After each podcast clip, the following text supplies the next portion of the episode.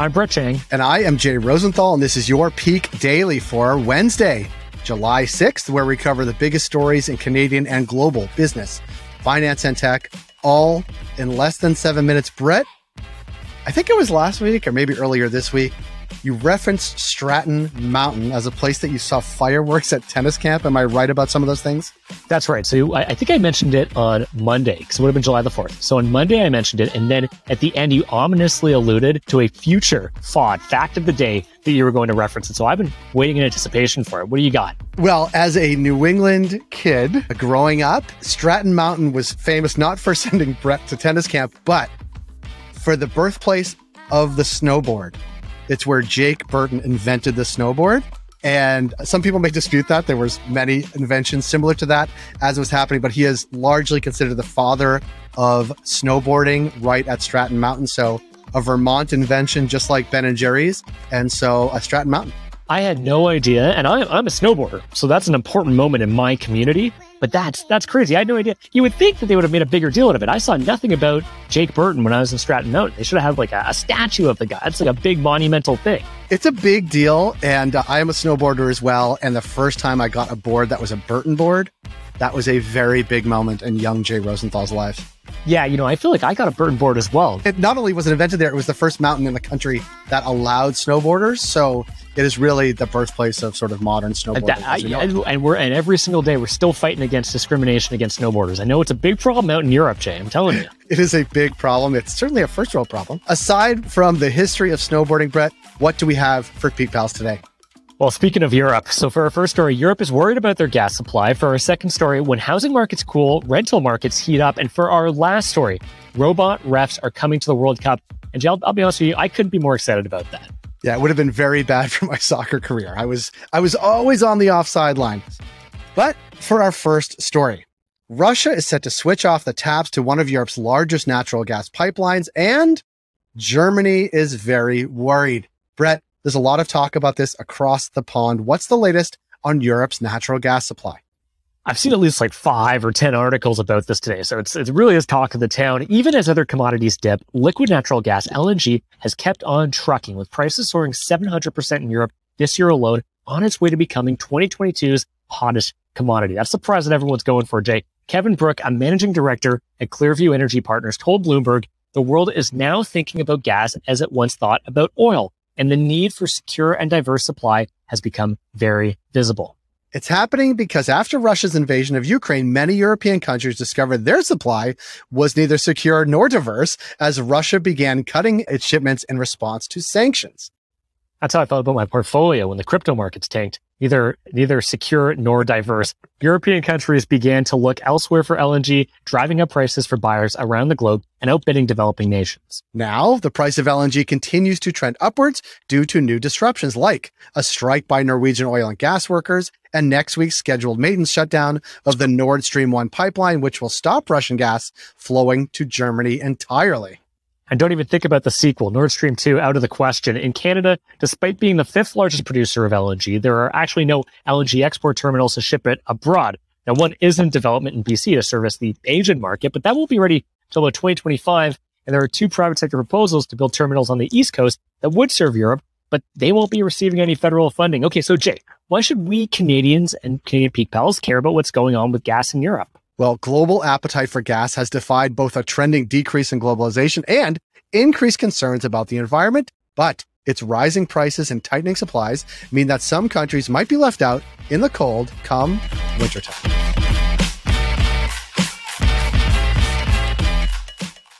For our second story, when housing markets cool, rental markets heat up. And I'm going to speak anecdotally here. My rent just went up, Jay. And so I'm, I'm feeling this firsthand. Is that the same for everyone else, or is it just a, a me and my landlord situation? By the way, if you're listening, there's no problem, no problem with my landlord. Sounds like you might.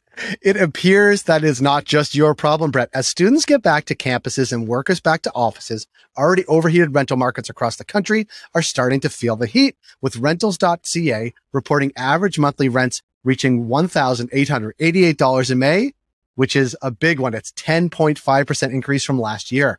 Now, higher borrowing costs are doing what higher borrowing costs do best, which is to cool the economy, resulting in a dip in a once record high property value and home sale volumes. Now, even high earners are being shut out from home ownership, who, according to the Globe and Mail, have the financial firepower to continue to drive up rental prices. In a recent report, CIBC economists Benjamin Tal and Catherine Judge argue that Canada is undercounting housing demand by close to 500,000 households, which means it's not going to get easier anytime soon to secure that CN Tower view or a six bedroom Western frat house.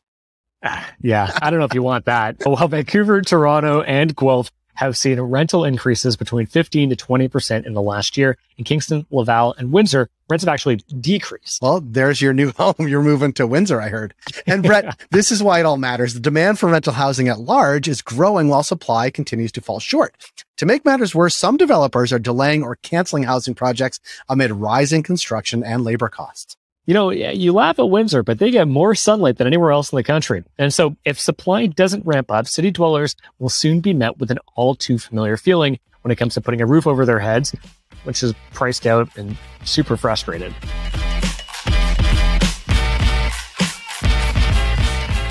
And for our third and final story today, at least two new things are coming to the 2022 FIFA World Cup in November.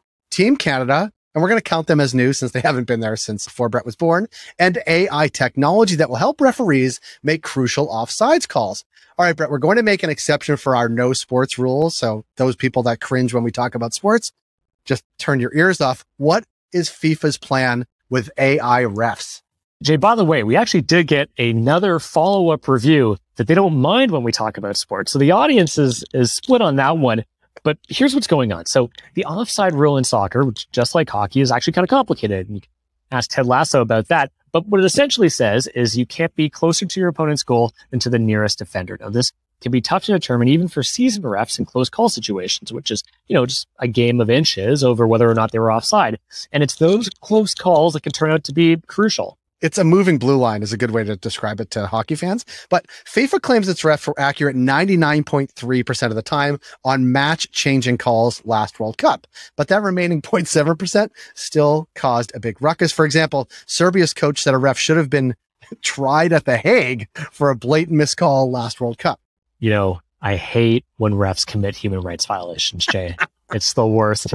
So look, to help the refs get even closer to perfection, which is what everyone is hoping for, FIFA is introducing a semi-automated AI system to track players' body movements using a sensor in the ball that relays its position on the field and 12 machine learning trained cameras. Wow. When the system senses a player is offside, a notification is sent to officials in a control room to validate the system's call before giving on-field refs the go ahead to blow their whistle. And here's why it matters. Refs are useless, Jay. We all know that. I've been calling that for years now. No, no. FIFA has been at the forefront of technology in sports, and now other sports are hopping on the tech trend with the famously change fearing MLB, even planning to introduce some robo umps in 2024. I just can't wait. We got to get the NHL on this. The Leafs would have beat the Tampa Bay Lightning and they would have won the Stanley Cup had we just had AI refs, Jab. And you know that. You know that that's not true, but I would love to see an AI strike zone. That would be amazing.